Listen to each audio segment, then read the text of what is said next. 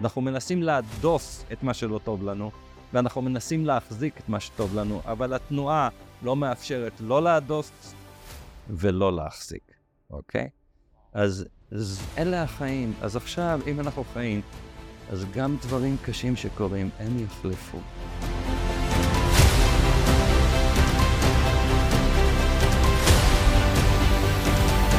אז ברוכים הבאים לעוד פרק של uh, הפודקאסט לצמוח עם הטראומה, והיום אני מארח באולפן את יוסי גינצברג. יוסי, uh, אני חושב כבר uh, יומיים איך אני מציג אותך. קודם כל, אני רוצה להגיד באמת ברמה האישית שאתה אתה באמת כמו מודל לחיקוי עבורי. Uh, בהתחלה הרבה, uh, אני חושב שבשנה וחצי שהכרתי אותך כל הזמן אמרתי יוסי הוא מנטור שלי, יוסי הוא מנטור שלי, ואני חושב שזה מאוד uh, מוריד קצת ממה שאתה באמת עבורי, כי מנטורים יש הרבה. ולא להרבה אנשים אני אומר שמורה לחיים, ואתה, מעבר לזה שאתה מורה לחיים עבורי, ואני יודע עבור לא מעט אנשים שפגשת בדרך, ואנחנו מכירים גם, את החיים שלי, אני אומר את זה פה על השולחן, ואני גם אמרתי, העליתי ככה לעוקבים שלי, ואמרתי קצת לפני מי מגיע, ואמרתי, יוסי גינצברג, במקום מסוים הציל לי את החיים. Uh, ואני אסביר uh, למה במהלך הפרק.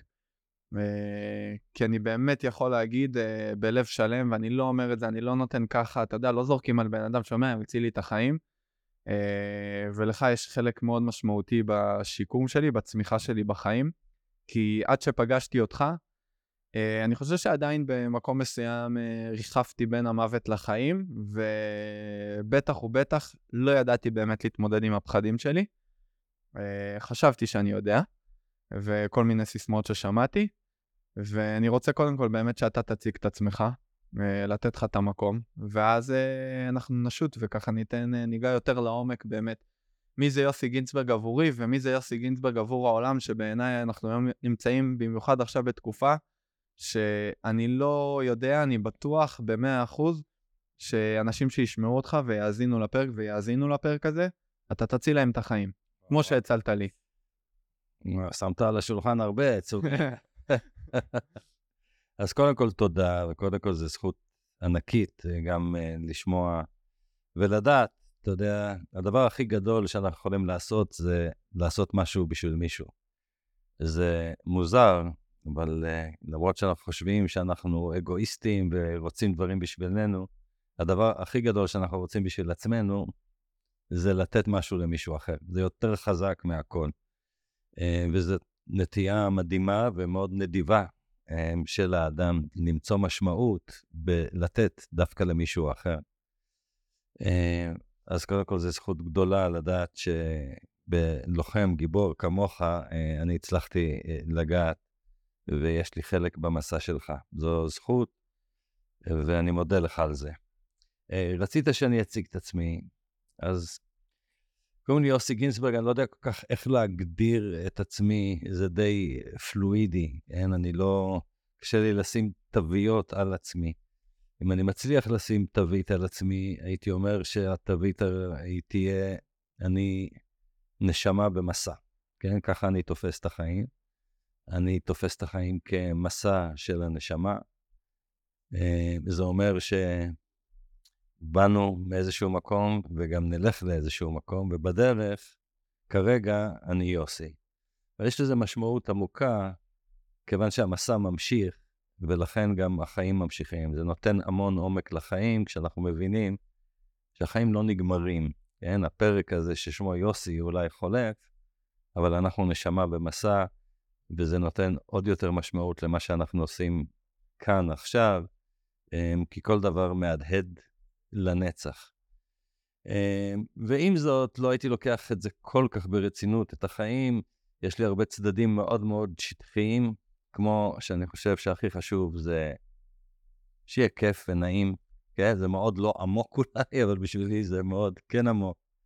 Um, ליהנות מהחיים, אם נרצה לקחת את זה לעומק עומקים, אז במקום להגיד שהכי חשוב שיהיה כיף, אני אצטט את רבי נחמן, בציטוט שאני אוהב, ושמעת אותו ממני בטוח, והוא מצווה גדולה להיות בשמחה תמיד. שמעתי. והתמיד הזה, תמיד, כי מצווה גדולה להיות בשמחה, זה נחמד, אבל ברגע שאתה אומר מצווה גדולה להיות בשמחה, תמיד, יש לזה משמעות ממש מעוררת השתאות ואפילו אימה, כי איך אפשר להיות בשמחה תמיד?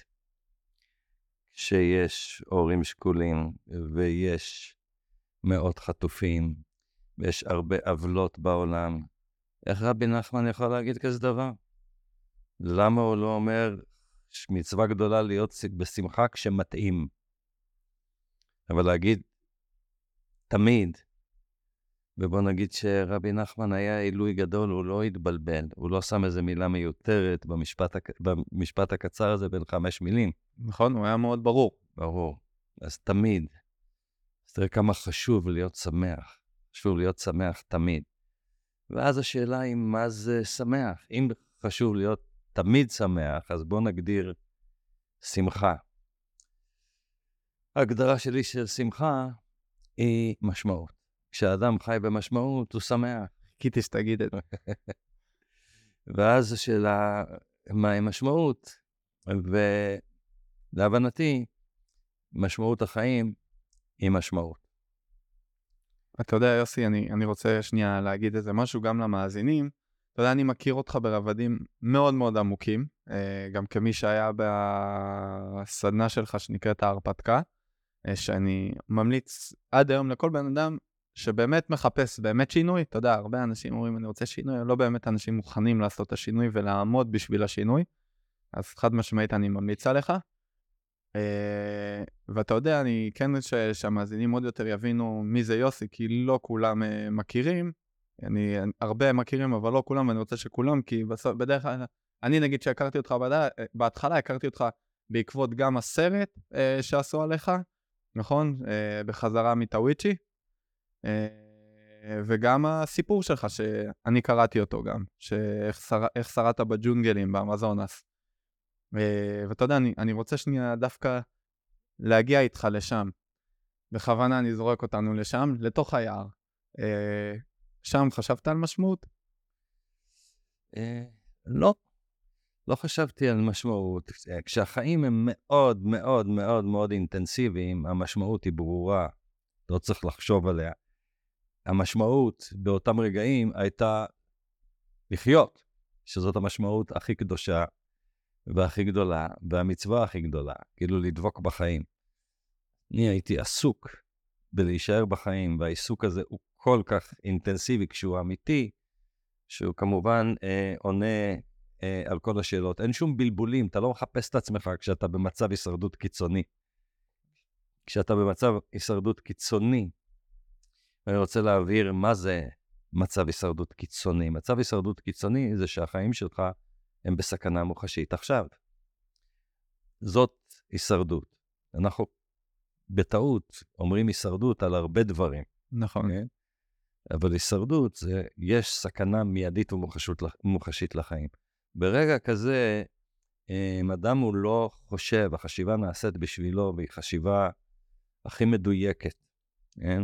המערכת המנטלית מתפקדת בצורה כזאת שבאלפית שנייה ההחלטה הכי מדויקת נלקחת, ואתה לא יכול לקרוא לזה תהליך חשיבה, כן? כי זה קורה מעצמו. זה תהליך חשיבה, אבל לא שלך. אין אני ברגעים כאלה, וכשהאני נעלם, אז יש חיים. החיים הם מאוד אה, אינטנסיביים ומאוד משמעותיים בעצם היותם חיים.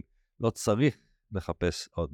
אז זה היה מאוד אה, אה, מאזן ומיישר ומרים להיות במצב הקיצוני הזה.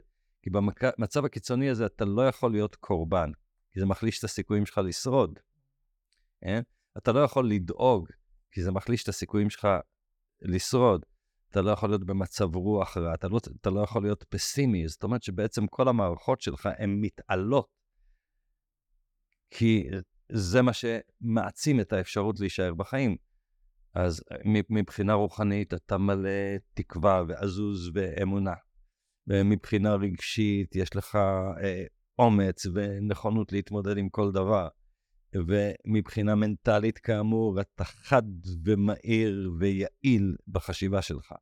ומבחינה כוחנית אתה מקבל כוחות של על אדם, של על אנוש, להתמודד עם דברים שאתה לא מאמין שאתה יכול. זאת אומרת, אנחנו מגיעים לאיזה מצב מקסימלי בהתמודדות כזאת, המצב הזה אפשר להגיד אותו כמצב שיא. הישרדות, המשמעות שלה היא מצב שיא, כן? אנחנו בשיאנו. אז זכיתי להיות בשיאי במשך שבועות, כי בשבוע, במשך שבועות המצב היה אמיתי, הייתה סכנה מוחשית לחיים שלי בכל רגע, בכל יום, ולכן הייתי בשיאי אה, במשך שבועות. זה הרבה זמן להיות בשיא, זה שוחק מאוד להיות בשיא, זה לא טוב להיות בשיא כל הזמן. כמו שעכשיו, דרך אגב, אנחנו יכולים לחבר את זה לשביעי לעשירי. הרבה אנשים מרגישים שהם בהישרדות מוחשית עכשיו לחיים שלהם. הם לא. הם לא. מה שקרה, וקרה דבר נורא, ואני בטוח שעוד נחזור ונדבר על התאריך הזה. אבל פחד זה לא סכנה אמיתית לחיים. חשש, דאגה, מה שקרה, קרה, וזה היה אמיתי. היום אנחנו בטראומה או בפוסט-טראומה, אבל זה לא מצב הישרדות אמיתי. טראומה והפוסט-טראומה הם לא מביאים לביצועי שיא. נכון. הם עושים ההפך מזה, ולכן מאוד חשוב להבין, אבל זה לא מספיק להבין. צריך גם לדעת מה לעשות כדי להעביר את האורגניזם למצב שאינו מצב הישרדות, כי אנחנו לא בהישרדות. פחד, הזיכרונות, התמונות, הרגשות, כל אלה עדיין לא מייצרים סכנה אמיתית ומוחשית לחיים עכשיו. נכון. אז אתה יודע, אז אני... אני ידע, עוד פעם, ידעתי שאתה תגיע לפרק וגם אני שמרתי את זה לפה, כי ידעתי שאתה הבן אדם הנכון באמת גם לפתוח את הדבר הזה. הרבה אנשים אמרו לי, אני, אני מרגיש בסכנה מוחשית לחיים, אני אמרתי, אבל לא, זה, זה, זה, זה לא. גם בין היתר כי באמת uh, שמעתי אותך, וכמי ששמע אותך גם לא מעט, אז uh, באמת הסברת לנו מה ההבדל בין uh, הישרדות לפחד, ל... אתה יודע, אבל אני, אני, סליחה שיהיה לנו כנראה הרבה פינג פונג, אמרת את אחד הדברים אה, שאותי, אני יכול להגיד שלי שינית ממש תפיסה. אמרת ב, ביערות שנלחמתי מה שנקרא על החיים, כאילו אתה ממש בשיא של החיים שלך, לא היה לך זמן להיות קורבן. אה, ואם יש משהו שאני חושב שהרבה אנשים עכשיו נשאבים אליו, זה למקום של הקורבן. אה, ואיך מסבירים דבר כזה? כאילו, אני אומר, הרבה אנשים ש... סתם, אני אתן לך דוגמה, שכנים שלי. אני גר בתל אביב. אתה לא תגיד, זה לא שהם עכשיו היו שם ב, עם היישובים שפרצו ועשו שם מה שעשו, זה לא בצפון, זה לא, אפילו לא, באיו"ש, בתל אביב, שכנים שלי. אין באמת, באותו רגע, אני יודע כי, כי אני שם, אין באמת רגע עכשיו של אה, סכנה מוחשית על החיים שלהם או משהו, אבל מאוד, אה, אתה מאוד שומע קורבני, לא, אנחנו לא יכולים לצאת מהבית, ואנחנו זה, והמצב נוראי, ואנחנו גמורים. אתה יודע, אנשים ממש מדברים, כל מה שדרך אגב אני הייתי מדבר על עצמי. כי אני, עד שהגעתי אליך, אני חושב ש... כאילו חשבתי שאני לא קורבן, אבל מסתבר שתוך כדי שדיברת איתי, הבנתי עד כמה אני במקום הקורבני, שאני כל הזמן עסוק בכמה אני מסכן וכמה אני במקום נמוך וכמה אין, כאילו, אבל מצד שני אני כל הזמן אומר לעצמי, לא, אני חזק, אבל אני, אני כל הזמן נשאב למקום הקורבני. איך מסבירים את זה? זה קיצוני גם כן, ההסבר. ההסבר הוא פשוט, אבל אפשר להבין, אבל ליישם זה מאוד מאוד קשה. קורבן זה לא עניין של מה קרה, אלא זה עניין של החלטה. זאת אומרת, ההחלטה אם להיות קורבן או לא, היא לא מה שקרה והנסיבות, אלא איך אתה מחליט להתנהג. זאת אומרת, זה עניין של בחירה. זה כבר קונספט שאנשים, הם לא מבינים את זה ככה. כאילו, קרה משהו, אז אני קורבן של הנסיבות. לא. מה שקרה, קרה, ללא ספק. ולפעמים קורים דברים נוראים. אבל האם אני קורבן, עדיין זה נתון, נתון להחלטתי. וכיוון שלמקום הזה מישהו שם את הרף מאוד מאוד גבוה, אז אפשר להשתמש בדוגמה שלו. אמ, ויקטור פרנקל עבר את מחנות ההשמדה של אושוויץ, והוא כתב מספר ספרים. האדם מחפש משמעות, הזעקה הבלתי נשמעת למשמעות. אלה ספרים קצרים, אבל מאוד מאוד עמוקים. עמוקים. ובכן, ויקטור פרנקל עבר את מחנות ההשמדה, הוא שרד, הוא לא מת, אבל הוא לא תפס את עצמו, לא בזמן אמת ולא בדיעבד, הוא לא תפס את עצמו כקורבן. מה שאני אומר, אם מישהו יכול לעבור את השואה באושוויץ ולא להיות קורבן, זאת אומרת שמישהו שם את הרף מאוד מאוד גבוה. כדי להעמיד את המקום הזה כהבחנה, קורבן זה עניין של בחירה. אנחנו לא רואים את זה ככה, כי יש דברים איומים שקורים לאנשים. אז אנחנו אומרים, הם קורבנות. אני מציע גם לא להגיד את זה על אנשים. ומציע לאנשים להבין שיש להם בחירה במקום הזה. מה אתה עושה ולאיפה אתה לוקח את החיים שלך. למרות, או דווקא בגלל מה שקרה, הם יכולים להוציא אותך ממצב של קורבנות. ושוב אני אומר, אחד הדברים זה המשמעות שאנחנו נותנים לחיים ומה הבחירה שלנו לעשות עם החיים. התובנה גם שהחיים בעצם הם רגע אחד בלבד. וכל השאר זה מה שאנחנו מושכים אל הרגע הזה. זאת אומרת, אם משהו קרה בעבר, זה לא מה שאני חווה עכשיו. אם אני מושך אלא מה שאני חווה עכשיו, את העבר, אז זאת בחירה שלי. ההווה תמיד טרי. זה מה שאמרת לי בשטח. אבל אני זוכר. כן. טוב, טוב. כן. אמ, ההווה הוא רגע אחד שאי אפשר לתפוס אותו, אפשר רק להיות עליו, אפשר רק לרכב על ההווה, כי ההווה זז. נכון. ואם אנחנו נוכחים בהווה, ההווה הוא תמיד טרי. יש לנו בחירה, לא תמיד בחירה, לפעמים העבר אה, נקשר אלינו בשלשלאות ואנחנו סוחבים אותו, ואנחנו כל כך מקשים על הרגע הזה שאותו אנחנו חווים, כי אנחנו מעמיסים עליו כל כך עבר. לא תמיד יש שם בחירה, לפעמים אין לנו את הבחירה, אלא אם אנחנו באמת לומדים איך להתנהל מול העבר, ולדעת uh, לתת בו סימנים, לדעת להשאיר אותו מאחור, לדעת לקחת מה שאנחנו יכולים וכן הלאה. אני קטונתי, כי אנשים רבים, אנחנו מדברים על כל המדינה הזאת כמדינה בטראומה, כמדינה נכון. בפוסט-טראומה, אז קטונתי, אה, וכל אחד, אני מכבד כל אחד שמה אה, שהוא חווה. אך יש משהו אה, בדרך שבה אני מבין הישרדות, שיכול לעזור לאנשים לנהל את המציאות. והדרך הזאת היא להבין שרוב הדברים שמכבידים עלינו הם תוצרים מנטליים. זה הסיפור בעיקרו, זה השכל שלנו שהוא מושך את הזיכרונות, זה השכל שלנו אמ, שמפתח קונספטים כמו קורבנות. וברגע שאנחנו מבינים את זה, אז קודם כל אנחנו מבינים דבר אחד, ואנחנו יכולים להתבונן בו, אוקיי? ואז אפשר לעשות הרבה דברים, כן? למשל, אפשר להבין שאנחנו זה שהשכל מייצר מחשבות, זה לא אומר שאנחנו חושבים. כן? כלומר, ההזדהות שלי עם המחשבה שלי היא מוטעית. כיוון שאם אני מזדהה עם המחשבה שלי, אז כל דבר שאני חושב, אני נמצא שם. כלומר, יש שייכות. נכון. אבל זה לא נכון, כי אם אני הייתי חושב, הרי הייתי יכול גם לא לחשוב. אם זה אני, כלומר, יש לי איזושהי בחירה. זה אני חושב. זאת מחשבה שלי.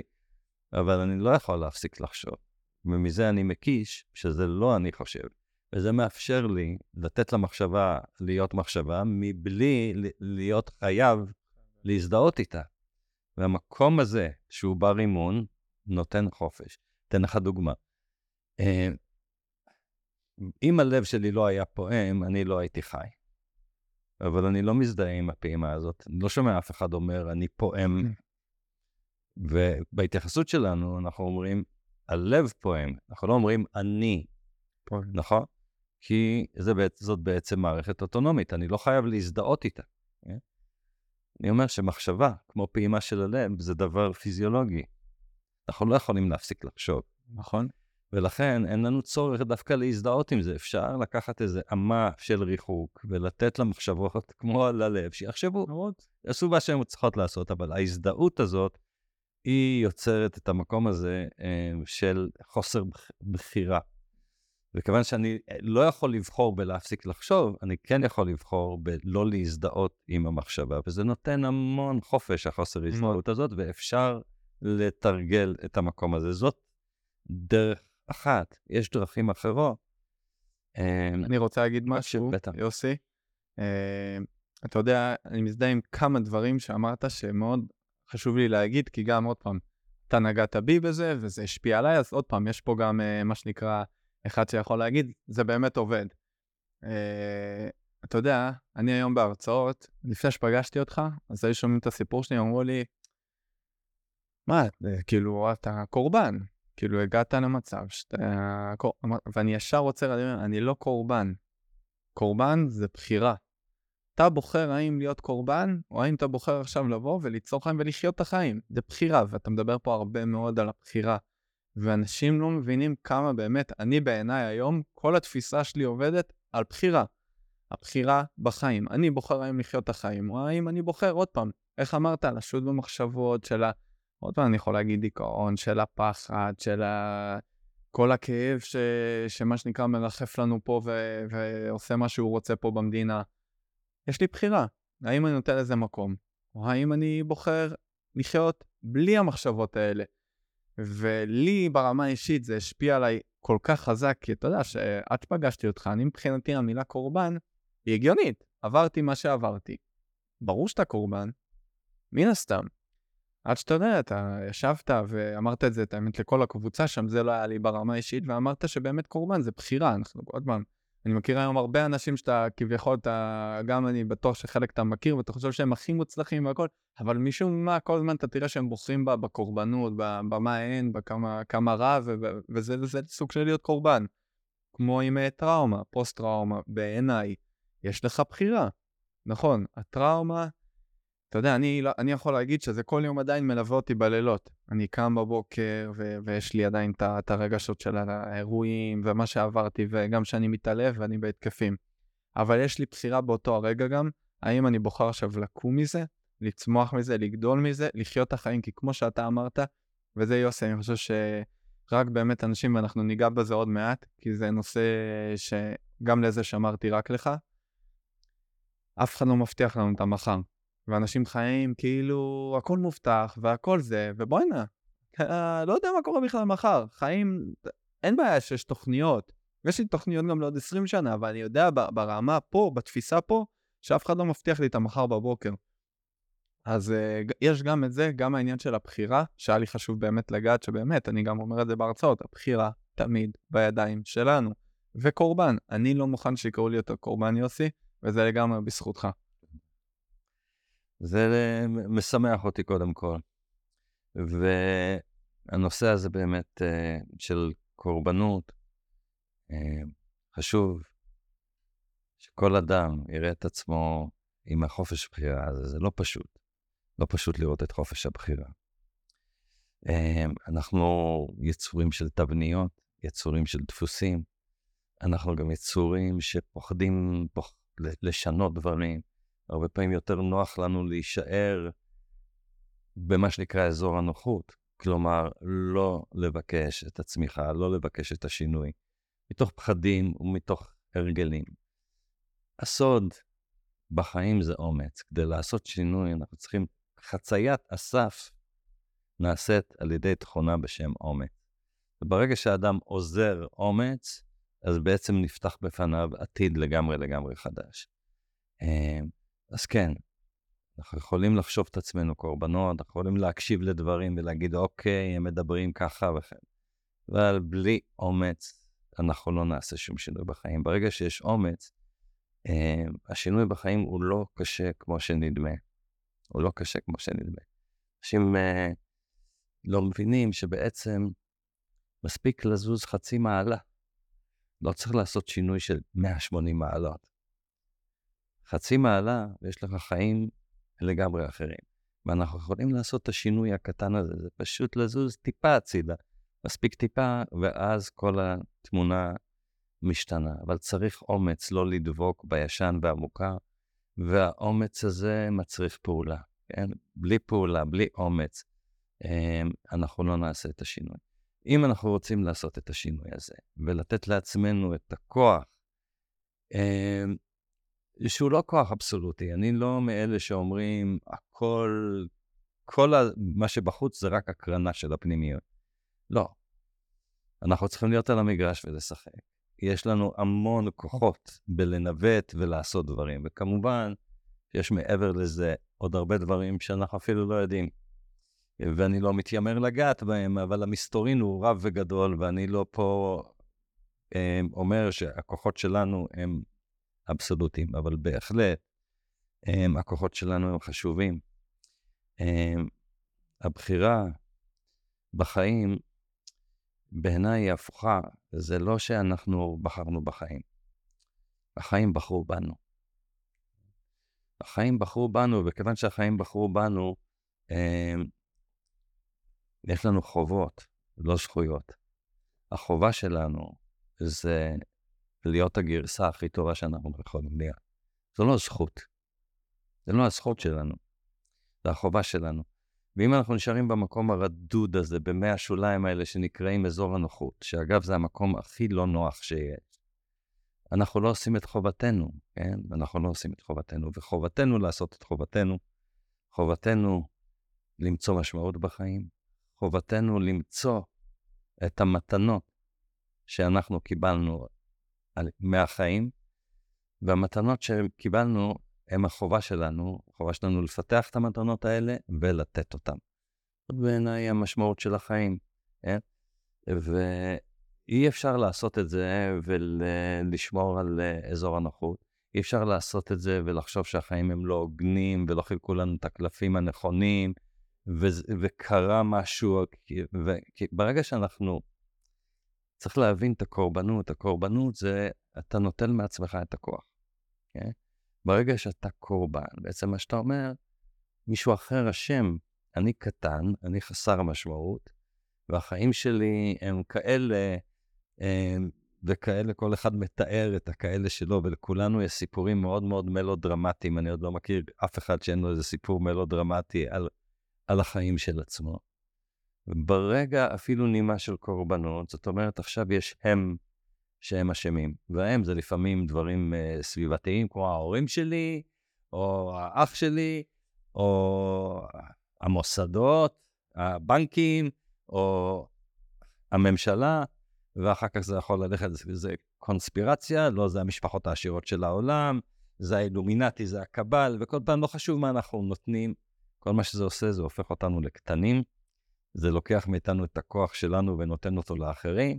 וזה בדיוק ההגדרה של קורבן. אני קורבן, זאת אומרת מישהו אחר אשם. אני קורבן, אז עכשיו אני מאשים ומקטין את עצמי. עכשיו לי אין כוח, כי מי שקרבן אותי, הוא מחזיק את הכוח, ואני נטול כוח. לכן אני אומר, כל זאת זה תפיסה, כל זה זה בראש. המאורעות הם קורים, המאורעות הם מה שהם המאורעות. איך אני פועל, מה אני עושה, מה אני בוחר, זה נתון לבחירה. אז צריך לבקר, כן? לראות את הקונספטים האלה, ללכת למקומות האלה, להבין, ואז אפשר להשתחרר. רבים מאיתנו לא רוצים, כאילו, הם מעדיפים לשבת במקום הלא נוח. כי כשאני אומר חובתו של אדם, אני לוקח את זה מדמות אה, מאוד משפיעה אה, על מיליונים, בשם אברהם מסלאו, והוא זה שאמר את המשפט הזה. אברהם מסלאו היה אולי אה, אחד הפסיכולוגים המפורסמים אה, של המאה ה-20. אה, יש את פירמידת מסלו המפורסמת, פירמידת הצרכים. הוא היה איש נפלא, והוא אמר את המשפט הבא: חובתו של אדם להיות מי שהוא יכול להיות, כן? זאת אומרת, זה לא זכות, זאת חובה. אדם אחר, גם הוא ענק, הוא ג'וזף קמבל. ג'וזף קמבל חקר uh, את נושא הגיבור, כן? וכתב ספר קנוני בשם הגיבור בעל אלף הפרצופים, מה שזה אומר שהוא חקר אלף תרבויות, ויש אלף פרצופים לגיבור, אבל זה בדיוק אותו גיבור בכל התרבויות. ואז הוא הבין מהו מסע הגיבור. וזה מסע הגיבור. מסע הגיבור מתחיל בזה שהגיבור נמצא במצב של שגרה, ומצב של שגרה זה בעצם סוג של אזור נוחות, ולגיבור לא נוח באזור הנוחות. ואז הגיבור שומע קריאה, אבל ברגע שהוא שומע קריאה, כן, הוא שומע משמעות קורית לו, מטרה קורית לו, הוא נבהל. ואז נערמים מכשולים בפניו, בין אם זה מכשולים פנימיים או חיצוניים, שמתנגדים לקריאה. אז צריך אומץ. אומץ זאת אותו- עונת החצייה. בשביל לחצות בין העולמות, בשביל לצאת מאזור הנוחות, הפעולה מצריכה אומץ. בלי אומץ אי אפשר להתקדם. עכשיו צריך גם להבין מה זה אומץ. אומץ זה פחד. אומץ זה פחד. אנשים חושבים, אני פחדן, אין לי אומץ. לא. אני פחדן, המשמעות של אומץ זה פחד. כי אם אני לא פוחד, אני לא יכול להיות אמיץ. כי הפחד וההתגברות עליו, כן? בלי פחד אין אומץ. אז גם זה, כשאדם פוחד, הוא צריך לראות בזה הזדמנות. הזדמנות. זה בעצם הזדמנות לבחור באומץ. אני יכול להגיד, יוסי, שקודם כל אני לא יכול, כאילו מבחינתי לדבר ככה, את המיקרופון, לדבר ימים פה. אני פשוט מרותק, אבל אתה יודע, אני תוך כדי שאתה מדבר, אז אני גם הרבה, עולה, עולים לי כאילו חיוך של אה, מבוכה, של בושה. אה, בין היתר כי הרבה ממה שאתה אומר, אני ממש הייתי שם. אה, אתה יודע, דיברת על המקום של הקורבנות, אז באמת זה לזרוק על מישהו, אז אתה יודע, אז אני קראתי לזה כל הזמן לזרוק את האחריות. ואני זוכר שקיללתי את ההורים שלי, יוסי. בתקופה ששכבתי מרותק במיטה, קיללתי את ההורים שלי, ואני זוכר שאמרתי להם, הבאתם אותי לעולם חרא, וזה אתם, וממש התעצבנתי עליהם ברמה, יוסי, שהייתי כל כך כועס, וזרקתי עליהם הכל, וזה היה לגמרי קורבנות. ואז אתה מבין, לי באמת, מה שבאזור הזה, באמת, שביום שאני החלטתי שאני באמת בוחר לחיות, זה היה גם הבנה שהחיים פשוט עוברים. כאילו, השאלה אם אתה רוצה ללכת ולחיות אותם, או אתה רוצה להמשיך להיות קורבן ולא יהיה לך שום דבר. ואז באמת אתה מבין את הפעולות אומץ, אני עוד פעם אני קורא לזה פעולות צמיחה, כי כל, אה, מבחינתי כל צעד שבן אדם עושה, הוא צומח, הוא גדל, במקום לעמוד במקום, כי אין מבחינתי דבר כזה לעמוד במקום, זה או שאתה שם או שאתה פה, כאילו, אין, אין את הדבר הזה אמצע, העולם הוא דינמי ואנחנו ממשיכים ואנחנו בתנועה.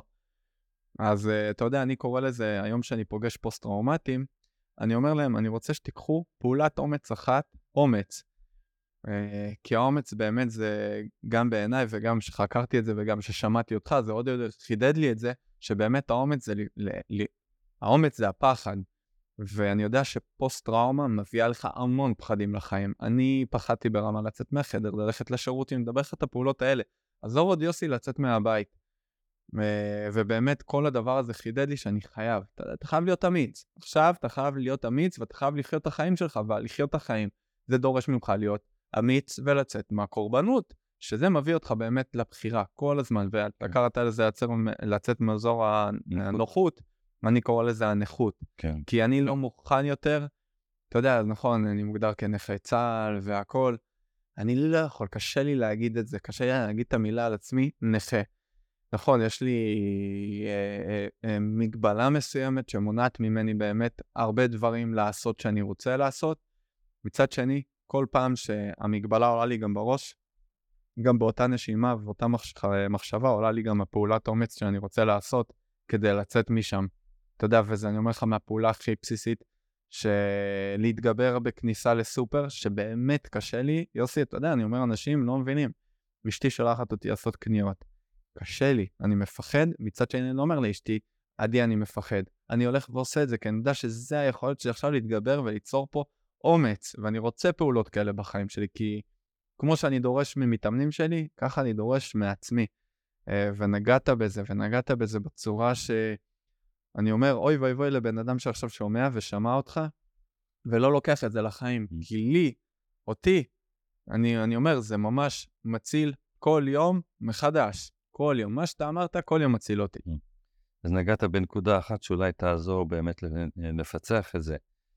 שאנחנו אומרים שקורבן זה לתת את הכוח למישהו אחר, ואם אתה לא קורבן, אז בעצם אתה לוקח אחריות. אז אני לוקח אחריות בצורה קיצונית. זה מטורף איזה סוג של אחריות אני לוקח. אני אומר, אני אשם. לא חשוב מה זה בגללי. זה בדיוק הפוך.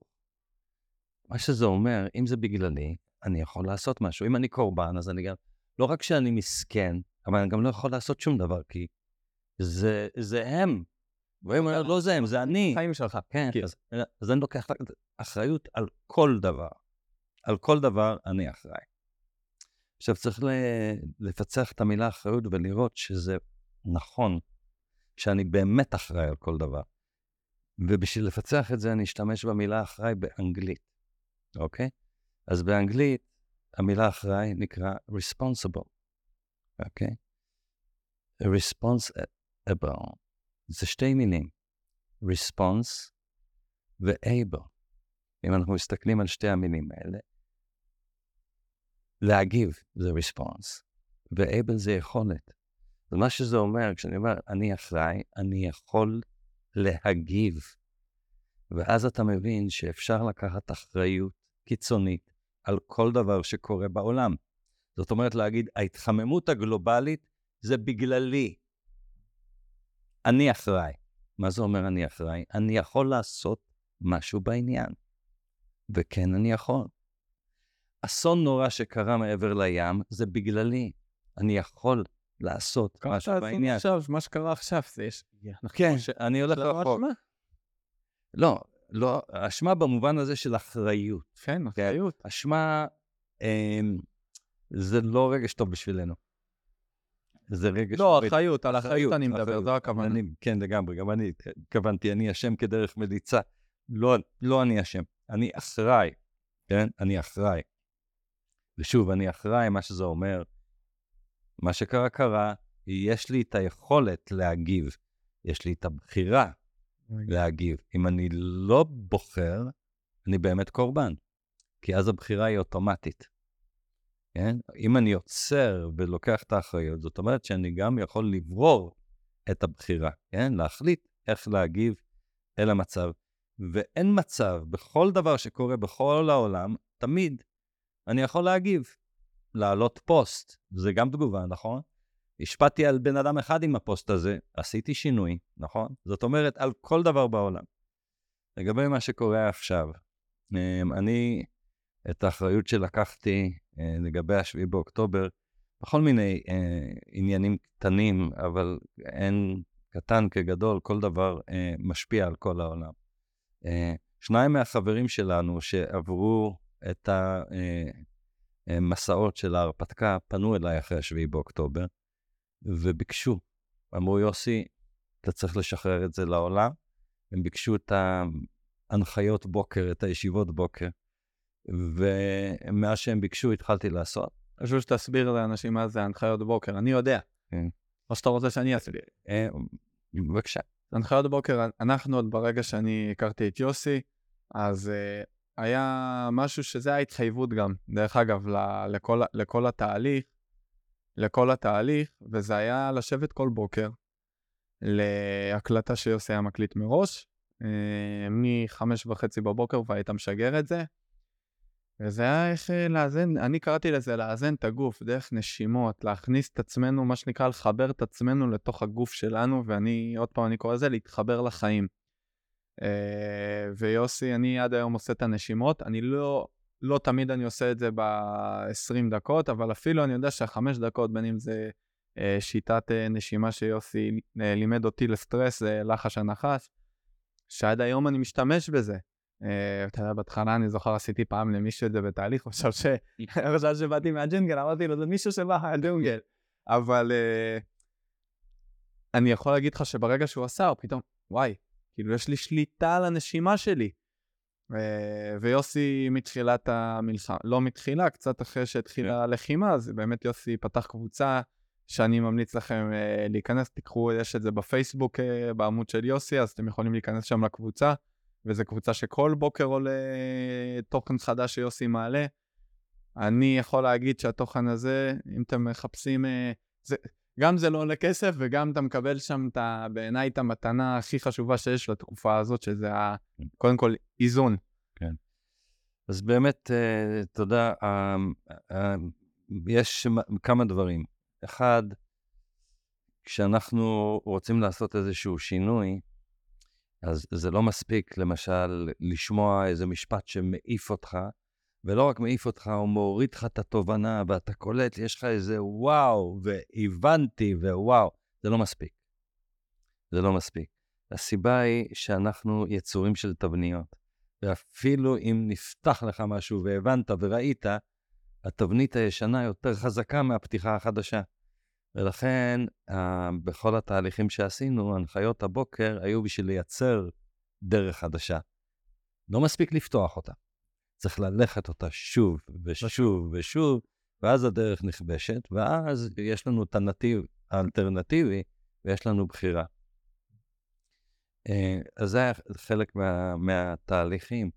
אבל עכשיו אני עושה משהו אחר. אני מרגיש שבעצם אנחנו צריכים קצת רוגע, כן? כי אנחנו כל הזמן אה, מותקפים. חייבים רוגע. חייבים רוגע. אז מה שאני עושה בבוקר, אה, כבר 64 יום רצוף, שישה ימים בשבוע, אה, אני קם מוקדם. ושוב, זה מראה לי את העוצמה של הנתינה. אני אומר לך, אני בשביל עצמי, אין מצב הייתי קם בחמש וחצי. לעשות מדיטציה בחמש וחצי, מה אני גנוב? ממשיך לישון, לא קם. אבל ברגע שאני יודע שאני עושה את זה בשביל אחרים, אני שם שעון לשש, קם בחמש וחצי. ואין לי שום התנגדות בגוף, לא, אני אשאר עוד רגע, אני אתפנק, אני קם ישר, ואני רענן ונכון, ושוב אני אומר, הסוד הכי גדול של החיים, זה שהכוח האמיתי הוא כשאתה נותן את הכוח שלך למשהו שהוא גדול ממך. זה הכוח האמיתי שבחיים, לשרת משהו שהוא גדול ממך. זה באמת העוצמה הכי גדולה שיש, היא רק מתגלית כשאנחנו נותנים את הכוח למשהו אחר, למישהו אחר. אז אותי זה באמת, אה, זה כל, כל כך יפה לי לקום בשעות האלה, אה, אה, מתוך המטרה הזאת לתרום איזושהי, איזשהו תדר רגוע לאווירה הכללית. ומה שאני עושה, אני קם, אני מתיישב, וזה כל בוקר, זה, מש, זה, זה ממש מסתורי, כי אין לי צל של מושג, מה אני אגיד? זה, אין לי שום שמץ של מושג מה אני אגיד. ואני מתיישב, ואני לא יודע, אני לא יודע מה, מה יצא, ואני קצת באיזשהו מקום נבוך או מבוהל, אני אומר, רגע, אז מה, מה, מה אני אגיד? מה, על מה, מה אני אדבר? ואז אני לוחץ על הכפתור של ההקלטה, ואני לוחש לעצמי בשקט משפט שאף אחד לא ישמע, אני לוחש. אדוני יפתח שפתיי, ופי יגיד תהילתו. לוחש לעצמי את זה בשקט, ואז אני מתחיל לדבר. ואני מדבר 20 דקות, ואחרי 20 דקות אני מאפשר עוד 5 דקות בלי הדיבור שלי. עכשיו, כל יום יוצא משהו אחר, לפעמים... אה, אני עד לזה גם. כן? אז, אבל בעיניי, אה, יש שם איזה hack, כן? יש פה איזה טריק, כן? אני מנסה להגיד, אם מישהו לא מבין מה זה hack, כן? זה איזשהו תעלול בקטע טוב, כן? איזה ש... וההאק הוא, זה שמה שמפריע לנו להירגע זה שכל שהוא קופצני. אנחנו כל הזמן חושבים. והמחשבות האלה הן לא בשליטה שלנו, והרבה מאוד הן לא מחשבות טובות, בגלל כל מה שקורה, בגלל החדשות.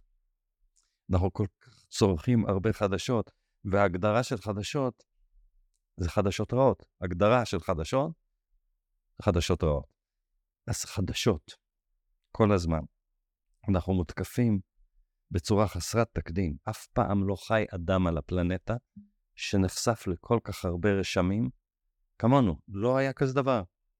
אנחנו מוצפים בכל כך הרבה רשמים, ויש לנו בעיה, זה שהרשמים האלה הם נכנסים אל המחשבה, ודרך המחשבה זורמים אל הגוף עצמו, אל המערכות השונות, הם משפיעים המחשבות משפיעות על הגוף. למשל, רגשות זה תוצר של מחשבות. אנחנו אפילו לא שולטים במחשבות, ופתאום אנחנו מוצפים ברגשות, כי דבר מחולל דבר, ולכן אנחנו, המצב הזה הוא, אם אנחנו לא נוכחים שם, ואני אגיד עוד משהו, אם אנחנו לא משיבים מלחמה שערה, אנחנו עבודים, אין לנו איך להתמודד, כי אנחנו מותקפים ללא הפסקה. אני קורא לזה, אנחנו במצב של גירוי חרדתי כרוני. באופן כללי, על. על עכשיו, על אחת כמה וכמה, כולנו במצב של גירוי חרדתי כרוני. אנחנו כל הזמן בגירוי חרדתי. אז ההאק, כאילו, הישיבה הזאת בבוקר, אני משתמש באיזשהו תעלול, מה התעלול? אני מדבר, ואולי לפעמים יוצא שאני אומר משהו של טעם, אולי, אבל זה לא משהו. הנקודה. הנקודה היא שאני מדבר.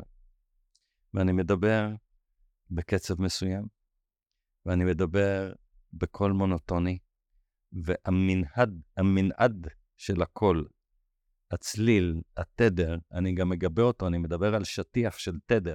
יש תדר, המ... ואני על זה מדבר. התדר שעליו אני יושב ועליו אני מדבר, הם מאפנטים. זאת אומרת, לא חשוב מה אני אומר, הבן אדם אין לו ברירה אלא להקשיב, זה מהפנט. נכון, ואתה לא נכנס למחשבות. לא, זהו, אתה לא יכול להיכנס למחשבות, כי יש מקום חולשה אחד בראש, יש לו ערוץ אחד. אתה לא יכול לחשוב שתי מחשבות ביחד. אז אם אתה תופס את הערוץ, יש לך שקט בראש. בדרך כלל הערוץ, מחשבות, מחשבות, מחשבות, הן קופצות כל הזמן. אני תופס את הערוץ ל-20 דקות, והתפיסה של הערוץ מאפשרת לשבת 20 דקות ולנוח. זה הרבה, כן? אז זה מה שאני עושה אה, אה, בבקרים, ובאמת, זה, כמו שאתה אומר, זה, אה, אני עושה את זה באהבה, מתוך המקום אה, להפיץ איזשהו תדר של רוגע ולתת לאנשים מעט מנוחה. בנוסף, מדי פעם אני נותן גם תובנות וכלים אה, אה, תוך כדי הישיבה הזאת, אבל זה חלק, בוא נגיד, לחזור לנושא, זה חלק מלקיחת אחריות, אוקיי? משהו נורא קרה, יכולים להיות קורבנות, או לשייך איזה מזל שזה לא קרה לי, ואז להגיד אין קורבנות, או שאנחנו יכולים לקחת אחריות. אני אגיד בגאווה שאנחנו כולנו לוקחים אחריות, העם קם פה אה, להתעוררות אדירה, ואנחנו רואים את המקום הזה. אם אתה אחראי, כלומר, אם אתה בוחר להגיב ומגיב ולוקח פעולה, אתה לא קורבן. אתה לא יכול גם להיות אחראי וגם להיות קורבן. אם אתה לא אחראי, אתה קורבן. אם אתה לוקח אחריות, אתה כבר לא קורבן, ותדע לך נכון. שבהרבה מקרים, מי שלקח את האחריות באירוע, הוא לא יוצא קורבן. לכן, שוב, זה, זה עניין של תפיסה, זה עניין של בחירה. תפיסה עמוקה גם. כי לא כולם יש, נראה לי, את היכולת באמת להבין את מה שאתה אומר. לכולם יש. יש, אבל לא כולם רוצים. כן, לא, כן. ברצון. כן, התפיסה הזאת שאני קטן, אני מסכן, אני לא יכול לעשות כלום. היא בחירה באזור הנוחות. אזור הנוחות הוא אשליה. נכון. והוא מקום מאוד מאוד לא נוח. אבל אני אהבתי את ההגדרה שלך. אזור הנוחות הוא אזור הנכות. תודה, אני אאמץ את זה. אה. ציטוט שלך, צורי. אחרי שהבאת לי כל כך הרבה ציטוטים, אני חייב לתת לך כמה. תודה. אבל אתה יודע, אני רוצה, מעבר לזה שדיברת על המשמעות של הנתינה והחיים, שהחיים הם המשמעות, אתה יודע, קודם כל הפודקאסט המטרה שלו היא באמת להסביר לאנשים איך חיים משמעות. אז אני שמח שאמרת את זה, כי אנשים מבינים שזה באמת דבר שאפשרי לעשות. גם, גם ילד בן חמש יכול לחיות חיים של משמעות, זה בסדר גמור. השאלה איזה משמעות. אני, אני אתן דוגמה פה, סליחה, אה, רק, רק ש, שנהיה ברורים בעניין הזה. יש לי חברה טובה שאני מעריץ אותה בשם יפה ישראלי. אמ, היא לפני 30 שנה איבדה את, איבדה את הבן שלה, אם אני זוכר נכון, הוא היה בן 26 כשהוא מת.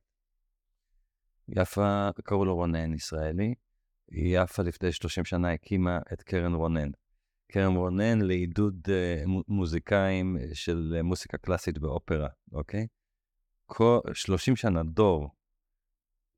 המנצח של הפילהרמונית, המנצח של uh, uh, מזרח מערב, הם כולם חניכים של uh, um, קרן רונן, ועוד עשרות ומאות. קרן רונן זה דבר, שהוא חי, ורונן חי. אז יפה ישראלי איבדה בן, אבל היא יצקה בזה משמעות. היא לא הפכה להיות קורבן, היא, היא לקחה את המקום הזה, את הכאב הזה, ועשתה לו התמרה מטורפת, ונתנה לה, לחיים של, של, של רונן משמעות. משמעות אדירה. והמשמעות הזאת מתנגנת ב, באולמות הקונצרטים ברחבי העולם. וזה מה שאני אומר, יש בחירה, גם, גם כשקורה אסון, עדיין יש בחירה. גם כשקורה אסון, אנחנו לא חייבים להיות קורבנות של האסון. אני לא מנסה לייפות את העולם, דברים נוראים קורים. אבל אנחנו לא חייבים להיות קורבנ... קורבנות של הדברים. יש בחירה, והסוד הוא בלצקת משמעות. ברגע שאנחנו נותנים משמעות לאירוע, אנחנו כבר לא קורבנות של, של האירוע. והרבה עושים את זה, הרבה הורים מנציחים את הזכר של הילדים. זה דבר... הכאב, לא להיות קורבן זה לא אומר שלא לכאוב.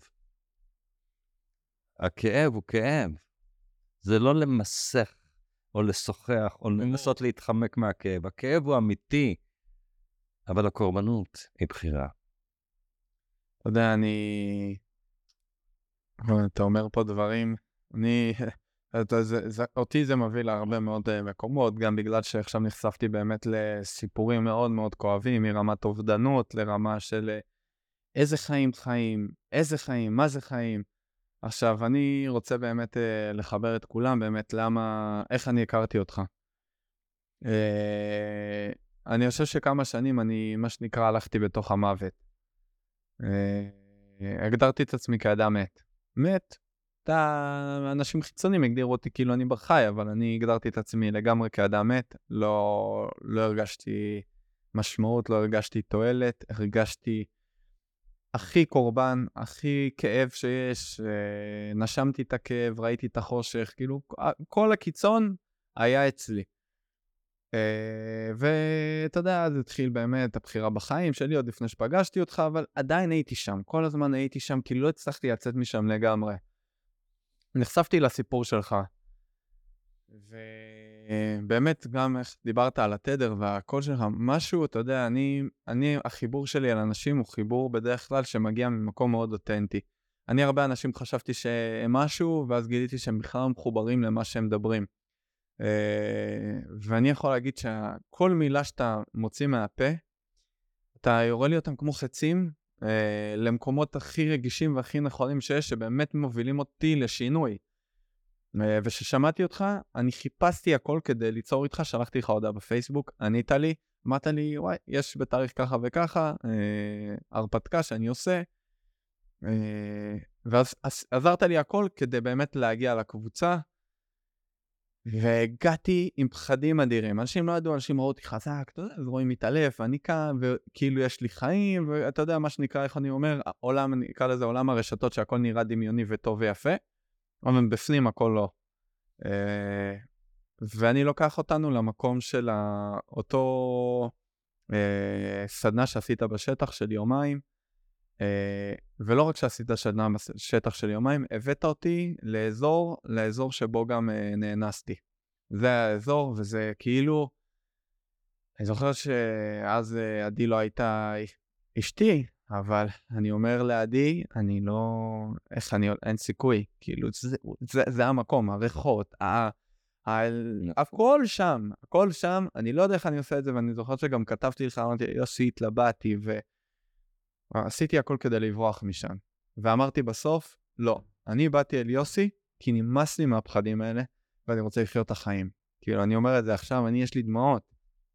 כי אני זוכר גם את החשיבה שלי יום לפני, שבאמת עשיתי הכל, רציתי להמציא לעצמי את כל התירוצים כדי לא להגיע, וכבר הכנתי לך הודעה, אתה לא יודע, לא שלחתי אותה בסוף, אבל של יוסי שאומר, אני לא מרגיש טוב, תקשיב, אה, פעם הבאה.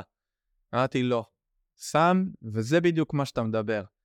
האומץ הזה, לבוא ולפגוש. ואני זוכר שהגעתי, אה, וזו הייתה הפעם הראשונה מאז הפציעה שלי, שזה היה אז שבע שנים, שהגעתי לשטח. אה, ולא רק שהגעתי לשטח, הגעתי לאזור מאוד קרוב לאזור שכל האירועים הבאמת קשים שעברתי. ואז מגיע הלילה, ואתה בא ואתה נעמד שם סביב המדורה, וארוחת ערב, ואני עדיין, אני כזה עובד ועובדים, ואתה שיח, ואז אתה אומר, כולם הולכים עכשיו, כל אחד להיות לבד. איך שאתה אומר את זה, אני לא אשכח, אני, אני התעלפתי קודם כל בצד, רק מהאמירה שאתה אמרת, הולכים להיות לבד בשטח, ואני בראש שלי, לבד. אמרנו, יהיה קבוצות ואני עם חברים שם בפנים, אני לא, לא לבד. Uh, והלבד הזה זה לפגוש הכל. Uh, ואני זוכר שאני לא רציתי, והייתי בתוך, ואמרת לי, צורי, בוא איתי, נלך, והלכנו שם, אני זוכר ש... ממש uh, הלכנו שם לפינה, חושב שהתקדמנו שם, הלכנו שם בשביל ונכנסנו שם לתוך איזה מקום שם וסטינו מהשביל והתיישבנו והתחלנו לדבר. ואני משתף אותך בדברים ובפחד שלי ובהכל, והתחלת להגיד לי על הדברים של הפחד, ש... אה, איך להסתכל על הפחד מצורה אחרת, ואומר לי, בוא תראה, אתה יושב עכשיו והכל. ואז קרה פלא. יוסי גינצברג נעלם. השאיר אותי לבד. ואני אני זוכר שהשארת אותי לבד, אני התחלתי לבכות. Uh, התחלתי לבכות ואני פשוט תפסתי לעצמי את הראש עד היום, אני זוכר שתפסתי ופשוט הסתגרתי בתוך עצמי, אמרתי, אני לא יכול לפקוח את העיניים, כי פחדתי לפקוח את העיניים. ואני שומע גם את הטריגר הכי גדול שלי, היללות של השועלים, והריח של הסירה הקוצנית, כל הריחות וכל הדברים עלו לי.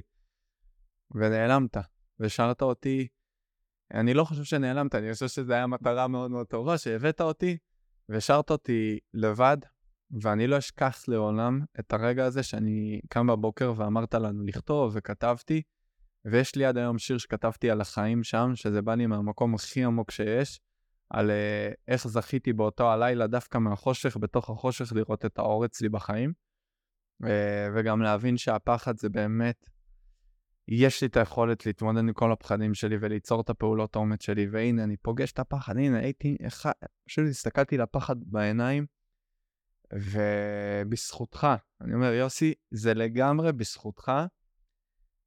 אני, יש לי, אתה יודע, קופצים פחדים לכולם, אבל היום אין לי בעיה ללכת לטייל בטבע והכל, ואני זוכר שבבוקר חיבקתי אותך, ואמרתי לך, יוסי, עשיתי את זה, כאילו, זה, זה עד היום מלווה אותי, ועד היום אני מספר על זה בהרצאות, ואין, אני לא מגדיר, יש uh, בן אדם יקר שהוא ביקש ממני לשמור את השם שלו בצד, שהוא, אני, אני גם זוקף לזכותו הרבה בחיים שלי ובזוגיות שלי וביצירת חיים, ואתה. יש אותו ואותך יוסי. כמובן שעדי עומדת מעל כולם ומנצחת על התזמורת, אבל יש אותך שגרמת לי באמת.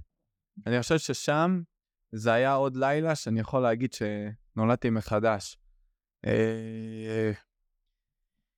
אה, וואו, יוסי, אתה... תודה. אני אוהב אותך עוד פעם, אני כמה שאני אגיד את זה, אני אוהב אותך עוד פעם יותר עכשיו, כי אני מספר את זה ואני פתאום אני נכנס לשם עוד יותר. אה, עשית, עשית אה, הרבה דברים של אומץ. אני, אני זוכר אה, באמת, למשל את ה-sweat lodge, שזה ממש כאילו להיכנס לגובה האריות, למקום מיוזע. ואני זוכר, אמרת, לא, אני לא באתי הנה בשביל לברוח, כאילו, ונכנסת ועשית את זה. אתה יודע, תודה שאתה אומר לי מורה דרך, אבל מורה דרך... מורה רק, לחיים. מורה דרך לחיים, אבל עדיין מורה דרך יכול רק להראות את הדרך. כן. הוא לא יכול ללכת אותה בשבילך. זאת אומרת, אתה הלכת את הדרך, אה, ואתה אמיץ, ועכשיו אתה מראה את הדרך לכל כך הרבה אחרים, אז, אה, אז הערכה והאהבה ו... אה, בדרך שלנו היא משותפת. אני גאה ללכת איתך בדרך, דרך משותפת, ואני איתך. בכל אשר אתה תעשה, אתה תמיד יכול לקרוא לי. כל מקום שאתה צריך אותי בשביל לתת אותי לאחרים, תדע לך שאני איתך, זה לא נגמר. מי שנפגש בנצח אה, כבר לא נפרד.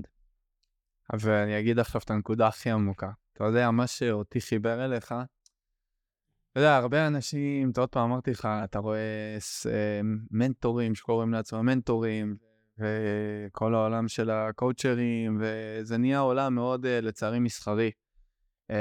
ואני חיפשתי באמת, לא הרבה אנשים אני מכיר, מכיר שבאמת היו סביב המוות, ומה שנקרא, היו בפנים וידעו לצאת ו- וליצור חיים. ואתה הראשון שהרגשתי שבאמת היית שם, אה, וגם יכול להראות לי את החיים. אני פחדתי, אני לא פחדתי מהמוות, סליחה. לא פחדתי מהמוות. אבל ביום שהכרתי אותך, התחלתי לפחד מהמוות, כי ראיתי את החיים. כן. Uh, ואני חושב שזה מה שיכול לסכם את ההיכרות שלי באמת איתך. ואני רוצה שתגיד באמת לאנשים, כי אני מאוד אשמח שאתה גם תיתן על זה כמה מילים. Uh, ואני אומר את זה כי אני אומר את זה, זה באמת, אם uh, אתה רואה את זה בעיניים שלי עכשיו, הרבה אנשים אומרים לי, למה לחיות עכשיו? לאיזה עולם אני חי? Uh, בין אם זה חיילים שלצערי חוו זוועות, uh, בין אם זה לדרוך על גופות וראשים ערופים ודברים uh, לא עלינו ונשים שנאנסו. למה כן יש לצאת. יוסי, אני רוצה שתעזור לי לעזור להם אה, לצאת מהדבר הזה שנקרא המוות, המקום שהם מגדירים את עצמם עכשיו, כי לי עזרת, ואני יודע איך, ואני רוצה גם שישמעו אותך, כי וואו, אתה, אותך אני, אני, לא, נותן לך לדבר על זה. אוקיי. אה, מה אני אגיד? עוד פעם, אני צריך... אה, אני אף פעם, אגב, גם כשאני עומד על במות, אין לי מושג מה להגיד. זה הכל uh, צריך השואה של הרגע, אין לי סיסמאות מוכנות מראש לשום מצב. ושוב אני אגיד, איך שאני מבין את זה. החיים בחרו בנו, זה לא שאנחנו בחרנו בחיים. אין לנו, במקום הזה אין לנו בחירה. אנחנו נועדנו לחיות, וחובתנו לחיות. עכשיו, זה לא באמת שאנשים שאומרים את זה, זה לא שהם... יש חלילה מקרים שאנשים הם על סף בחירה אמיתית בין לחיות או לא לחיות, כן? אבל רובם אומרים מה הטעם בחיים וכן הלאה. אמ, שוב אני אומר, את הטעם אנחנו יוצקים, ואם כרגע המצב נראה כמו שהוא נראה, אמ, יש לחוות את זה, כן? שוב, הקשיים של החיים, הכאבים של החיים, אין טעם להתחמק מהם. המשמעות של החיים זה לא להתחמק מאתגרים, מכאבים, מבעיות, ממש לא. אמ, החיים זה איזשהו רצף. אני, אני, אני קודם כל אתן לך את ההגדרה שלי של החיים. אני, ההגדרה הכי טובה שלי של החיים הדימוי שאני נותן, אמ, זה מסע ברכבת, אוקיי? בוא, בוא ננסה רגע לחשוב על זה, וככה אני מבין את החיים. אם אתה עולה לרכבת ומתיישב ליד החלון, עכשיו מתחיל המסע. המסע מתחיל מבחינתי בלידה, והוא מסתיים במוות, אוקיי? אבל אתה מתיישב ליד החלון ברכבת, ועכשיו המסע של הרכבת זה החיים. היא יוצאת מהתחנה הראשונה לידה, ונוסעת אל התחנה האחרונה שהיא מוות. אתה יושב ליד החלון, דבר אחד, הראשון, צריך להבין, אנחנו לא זזים. אנחנו יושבים באותו מקום. אנחנו תמיד יושבים באותו מקום, אין שום תזוזה, הרכבת זזה, אנחנו לא זזים. אנחנו יושבים, יש, יש למקום שלנו סימון, שורה במספר. המקום שלנו מסומן ככה. השורה נקראת עכשיו, והמקום נקרא כאן. אנחנו לא זזים מהמקום הזה אף פעם. כל החיים שלנו, אנחנו יושבים בדיוק באותו מקום שהקואורדינטות שלו זה עכשיו, כאן. זאת אומרת, מה שאנחנו חווים הוא תמיד עכשיו כאן. אנחנו לא יורדים מהמקום הזה אף פעם. אנחנו חיים רק את המקום הזה תמיד. אנחנו תמיד עכשיו כאן, אי אפשר לברוח מזה. אוקיי. עכשיו, הרכבת נוסעת. מה קורה כשהרכבת נוסעת? אתה מסתכל ואתה רואה את הנוף מתקרב. בנוף יש הרים, אה, יש יערות, יש כל מיני דברים באים. יש גם מזג אוויר, יש סופות גדולות וכן הלאה. כשאתה רואה את הנוף בא ואתה יושב ברכבת, לא יעזור לך כלום. אתה לא יכול להדוף את הנוף. הוא בא. לא חשוב מה תעשה, הוא בא. אוקיי? אז קודם כל, אין שום טעם לנסות להתנגד למה שבא. זה חסר תוחלת. זה חסר תוחלת. הנוף מתקרב והוא בא. וכשהוא בא, אתה תחווה אותו. ברגע שאתה חווית אותו, מה שקורה, הנוף חולף, ועכשיו הוא נהיה מאחוריך. אתה יכול לסובב את הראש ולהסתכל אחורה, אבל זה לא יעזור. וגם לא הרבה זמן אנחנו נראה אותו. אתה לא יכול להחזיק אותו. אתה לא יכול להחזיק את הנוף, הוא הופך להיות חלק מהמסע שלך והוא נעלם אחור. לכן, כל מה שנשאר לנו זה להיות נוכחים ולהבין שהכל בתזוזה. מה שקורה עכשיו, קורה עכשיו.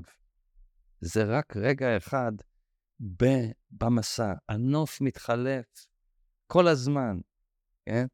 אף אחד לא תקוע, כי הרכבת זזה. אי אפשר להיות תקוע. אנחנו נוסעים. אז קודם כל, אפשר להבין את זה, וכי אנחנו מרגישים תקועים. לא, אנחנו לא תקועים, הרכבת זזה.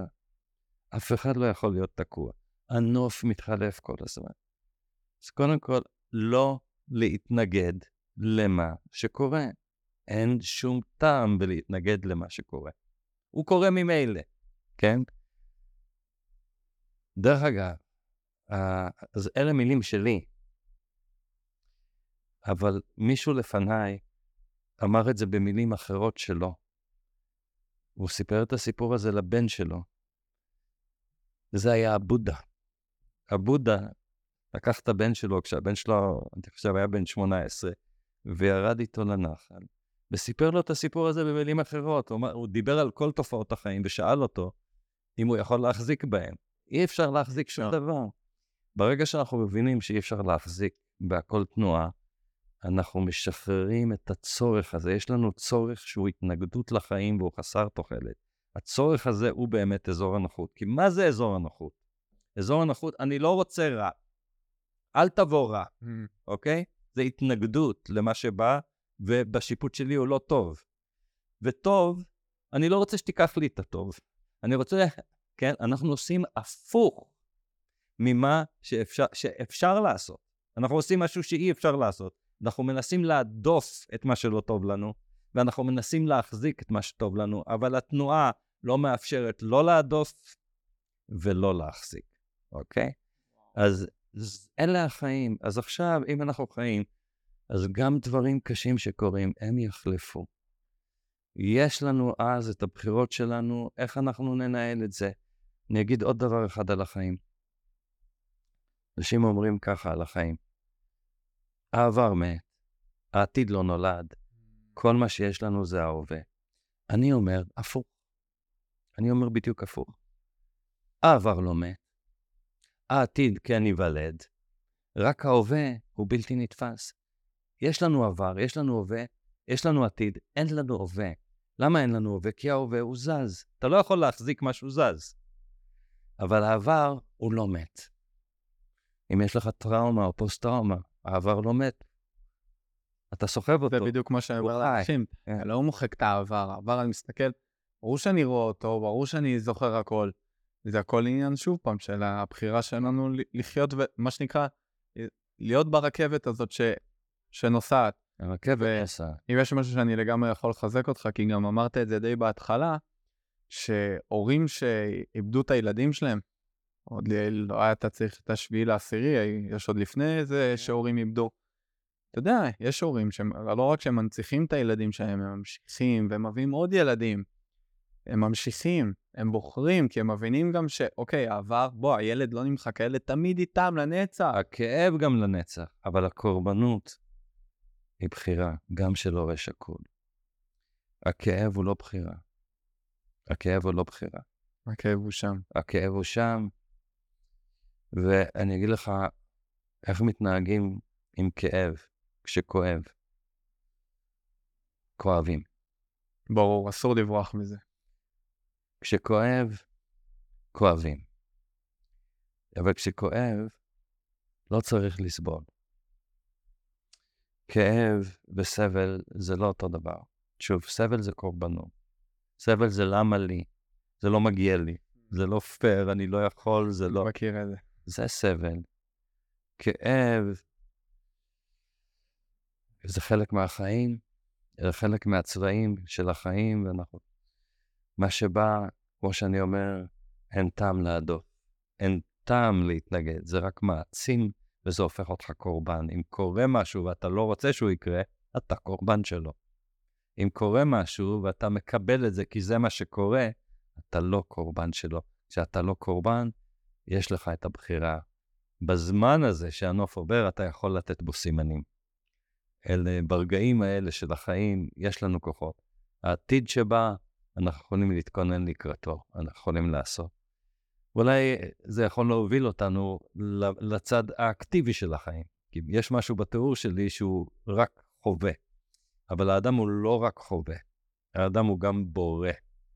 וזה עוד משמעות של החיים. אם אנחנו מדברים על החיים, יש, יש משמעות לחיים, כיוון שלאדם יש שותפות בבריאת החיים. וזה דבר ענק שהאדם קיבל. לגמרי. אז זה עוד אחד מהדברים שאנחנו עוסקים בהם. וזאת גם אחריות גדולה, כיוון שיש לנו כוח בריאה, וגם את זה לא כולם מבינים. אני רוצה להסביר את זה, כי אני חושב שזה כן מתייחס לשאלה שלך, מהי משמעות החיים ולמה כן לחיות. כן לחיות, כי על ידי החיים, לנו כבני אדם יש כוח בריאה, ואנחנו בחיים שלנו בוראים עולמות. זה דבר אדיר, והוא באמת דבר שחיות לא יכולות לעשות.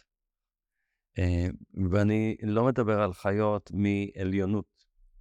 בעיניי, אני הייתי אומר בקיצוניות, יש מותר החיה מן האדם, ולא מותר האדם מן החיה. אני, אני, אני אסביר את זה. אה, אבל לפני זה אני רוצה להגיד מהי כן המתנה של האדם שאין לה חיה, היא היכולת לברוא. ואת זה אנשים לא מבינים, כי הם חושבים, אוקיי, אולי הוא מתייחס למישהו אחר שיכול לברוא, אבל אני לא יכול לברוא, אני לא בורא. ופה צריך להסביר. האדם בורא בדמיונו. הדמיון הוא כוח הבריאה שלנו, ולכן חיה היא לא בוראת כי אין לה את כוח הדמיון. נכון. Okay? אוקיי? לאדם יש כוח הדמיון, והדמיון הוא כוח הבריאה. על ידי הדימוי אנחנו יוצרים איזשהו, איזושהי תנועה, איזושהי אנרגיה, בין אם זה מחשבה, רגש, חזון, חזון מדובר גם באיזושהי תמונה, רצון, כל הדברים האלה ביחד, הם הופכים להיות כוח אמיתי שבורא עולמות. מה שאנחנו לא מבינים, זה שיש לנו את הכוח הזה, בין אם אנחנו מבינים או לא מבינים, אנחנו בוראים. ואת זה אדם צריך להבין. הוא ממילא בורא. גם אם הוא לא מאמין בזה, גם אם הוא לא חושב ככה, הוא עדיין בורא. למה? קודם כל, אין כזה דבר לא להאמין מבחינתי. אם אתה לא מאמין, אתה מאמין שלא. זה לא שאתה לא מאמין, אתה נכון. מאמין שלא. ולהאמין שלא, זה מאוד מסוכן וזה מאוד חזק. זה בדיוק באותו כוח של להאמין שכן. אם אדם מבין את זה, אז הוא מבין שהוא לא לא מאמין, הוא מאמין שלא. זה מסוכן להאמין שלא, כי אתה בורא את מה שאתה לא מאמין. ואם אתה מאמין שכן, יש לך כוח לברוא את מה שאתה כן מאמין. ולכן כוח הבריאה, הוא לכולנו יש אותו, ואנחנו בוראים בין יודעין או לא יודעין. אנחנו מבינים את זה שאנחנו שותפים בבריאה ממילא, ואין כזה דבר שלי אין את זה, לכולם יש את זה. אנחנו בוראים את העולם. כאמור, בצניעות, ועם השותף המסתורי, שהוא גדול מכולם, המסתורין של החיים עצמם. אבל בתוך המסתורין קיבלנו מתנה, והוא כוח בריאה.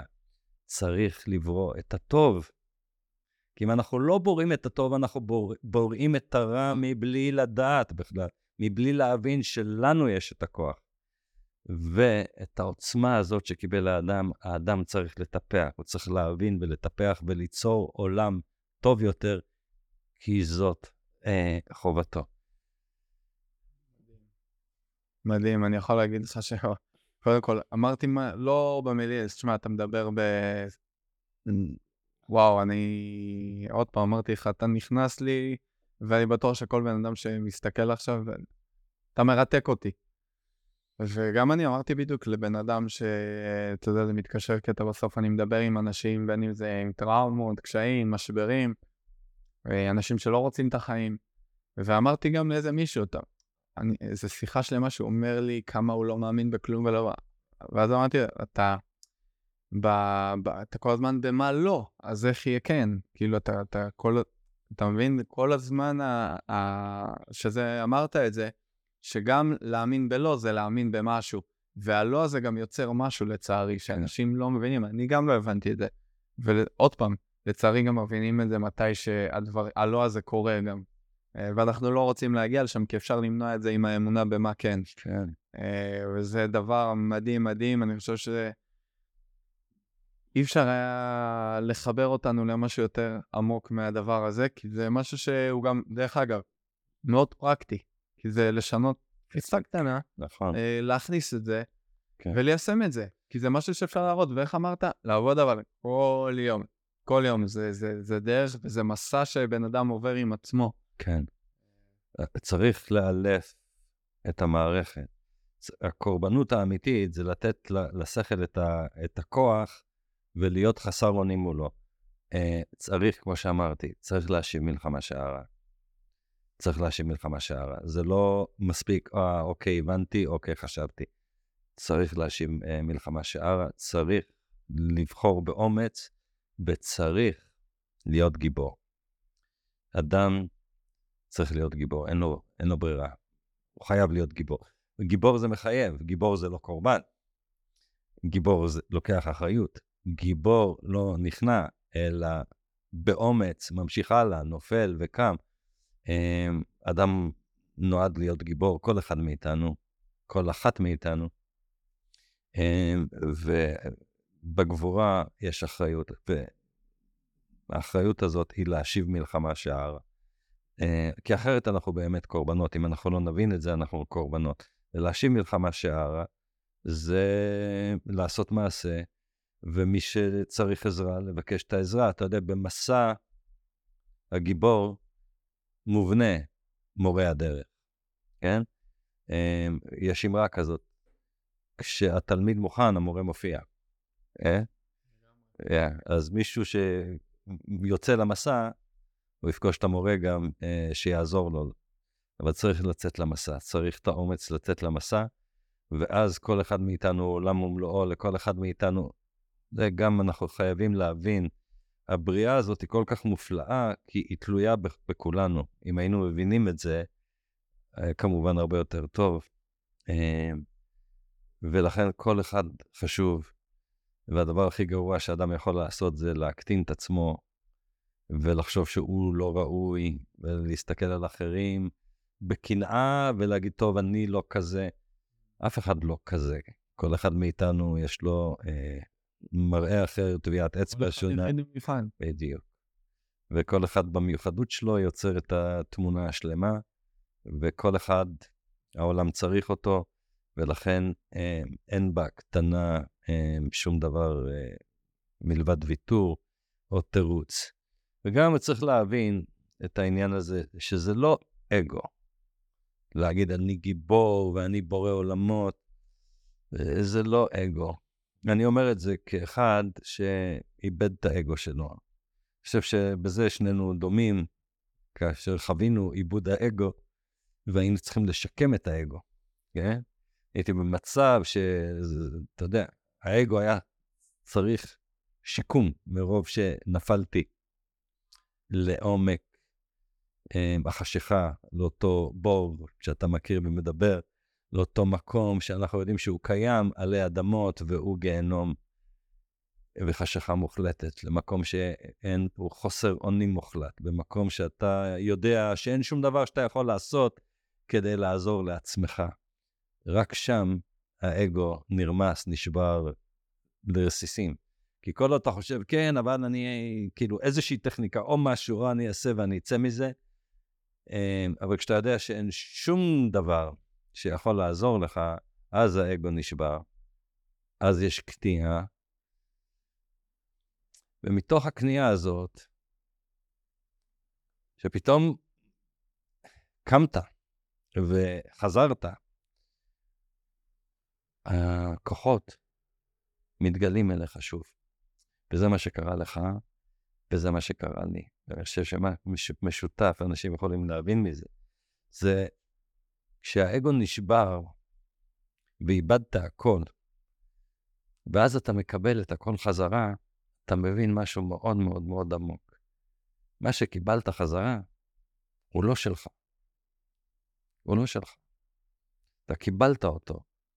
אם הוא היה שלך, לא יכלת לאבד אותו. אחרי שאיבדת אותו ולא יכולת בעצמך לקבל אותו חזרה, וקיבלת אותו חזרה, אתה מבין שהוא לא שלך. ומהרגע שאתה מבין שהכוחות שלך הם לא שלך והם לא שלנו, כל אחד ככה מאבד את כל הכוחות בשנייה, כמו במשחק שחמט, צ'ק. ככה, כל, כל אחד מאיתנו הוא כלי שתוך שנייה אחת, בשנייה אחת, כן, החיים הם לא מובנים מאליו, אפילו לא לנשימה אחת. ולכן, כשאנחנו יודעים שהכוחות שלנו הם לא שלנו, אין שום אגו בלנצל את הכוחות שלנו. רק כשאנחנו חושבים שזה שלי, שלי, ואני, אני, אז יש איזו מבוכה, כי כמה כבר אתה יכול לגדול אם אתה חושב שזה הכל אתה? זה משהו מביך. אני, אני, אני. אבל כשאני נחלש, הבן אדם נהיה יותר גדול, לא יותר קטן. הוא נהיה ענק. כי הוא לא סוחב כלום, זה לא שלו. הוא כלי, ויש לו את כל הכלים האלה וכל המתנות. הוא עכשיו בשירות. אין שום ענווה, אין שום uh, מקום להצטנע כשאתה בשירות. זה לא שלי. קיבלתי את זה. החובה שלי לתת את זה. אין שום מקום של הקטנה נחוצה במקום הזה. וזה היופי של הצניעות הזאת, של החוסר חשיבות עצמית, הוא מגדיל את האדם, לא מקטין את עצמו, הוא הופך אותו הרבה הרבה יותר גדול. אני אומר לך, אני עומד על במות, כן? אחרי כל המשבר שאני עברתי, המשברים, אני הייתי עקשן, הייתי צריך כמה, כמה נפילות אה, בשביל אה, באמת אה, להגיע לתובנה הזאת. זה שחרר אותי, זה מאפשר לי להיות הרבה הרבה יותר עוצמתי מאשר הייתי, כי אין את המבוכה של החשיבות העצמית. זאת החשיבות של האדם, היא לא חשיבות עצמית. היא, חש... היא הבנה של העוצמה שלו, הבנה של החובה שלו, והבנה שהוא כלי שרת. וככלי שרת, זאת החובה שלנו לשרת הכי טוב, הכי גדול, הכי משמעותי שאנחנו יכולים.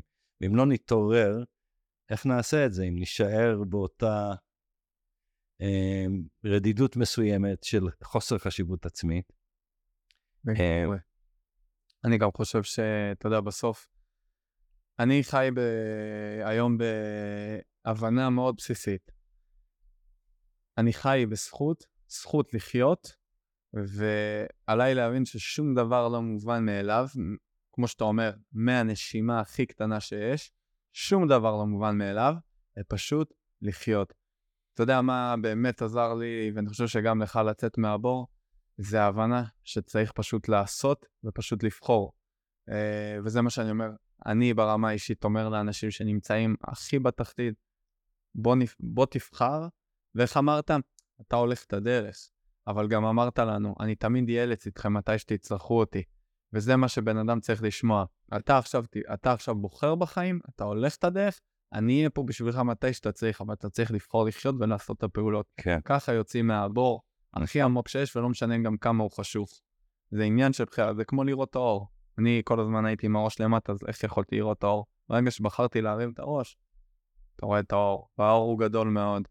Uh, ואני חושב שבין היתר, וזה, אם זה נלך לסיכום של פרק, שגם לי חידשת עוד דברים, למרות שאני כבר מכיר ושמעתי, אתה תמיד מחדש, כי כמו שאמרת, אתה גם תמיד מביא את עצמך לסיטואציה בצורה הכי אותנטית שיש, ואני רואה כמה העיניים שלך נוצצות כשאתה מדבר, זה, זה, זה אני, כל. אתה מדבר ואני כל הזמן בראש שלי אומר, בוא'נה, העיניים שלו נוצצות, כאילו, אתה ממש... בר... וואו, זה, זה מדהים לראות אותך מדבר את זה, כי זה, זה לא נושאים, אנחנו לא מדברים פה עכשיו על uh, קייטנה, אנחנו מדברים פה על החיים עצמם, uh, בצורה הכי עמוקה שיש. וזה כיף שיש אנשים כמוך שבאמת באים עם נתינה, באמת נתינה, כמו שאמרת, באתי, לקחתי אחריות, והחלטתי גם, הבנתי שהנתינה, ואני אומר לאנשים, דרך אגב, המשמעות אצלי, היצירה הראשונית של משמעות זה להיות בנתינה, כי הנתינה יוצרת משמעות מאוד מאוד עמוקה אצל האדם. אה, וזה כיף שיש אנשים כמוך יוסי. ואני ממליץ באמת, אני, לפני שבאמת אני אומר לך את התודה, כל בן אדם, אה, באמת, קודם כל לעקוב אחריך, אם זה בפייסבוק, באינסטגרם, להיכנס לקבוצה הזאת כמה שיותר מהר לאנשים שבאמת, לאנשים שבאמת, דרך אגב, רוצים שינוי. אה, ומי שלא קרא, אז לקרוא עליך עוד, כי אני, דרך אגב, את הסרט שלך ראיתי, אני אומר פה, ראיתי אותו כמה פעמים, למרות שבעיניי, לראות אותך במציאות זה הרבה יותר גדול מאיזה סרט ומדמות שמשחקת. אה, כי אתה מדהים, ואני רוצה להגיד לך באמת תודה, קודם כל על האדם שאתה עבורי, אה, כי אתה, יש לך מקום מאוד מאוד גדול בלב שלי, ואני יכול להגיד שמעטים האנשים בעולם שנכנסו ללב שלי, אה, ואתה אחד מהם. אתה הולך איתי בכל מקום, בכל במה בארץ שאני מדבר את ההרצאה, אתה הולך איתי עד היום. הכרת הטוב שלי אליך היא עד היום, ומגיע לך את התודה הזאת.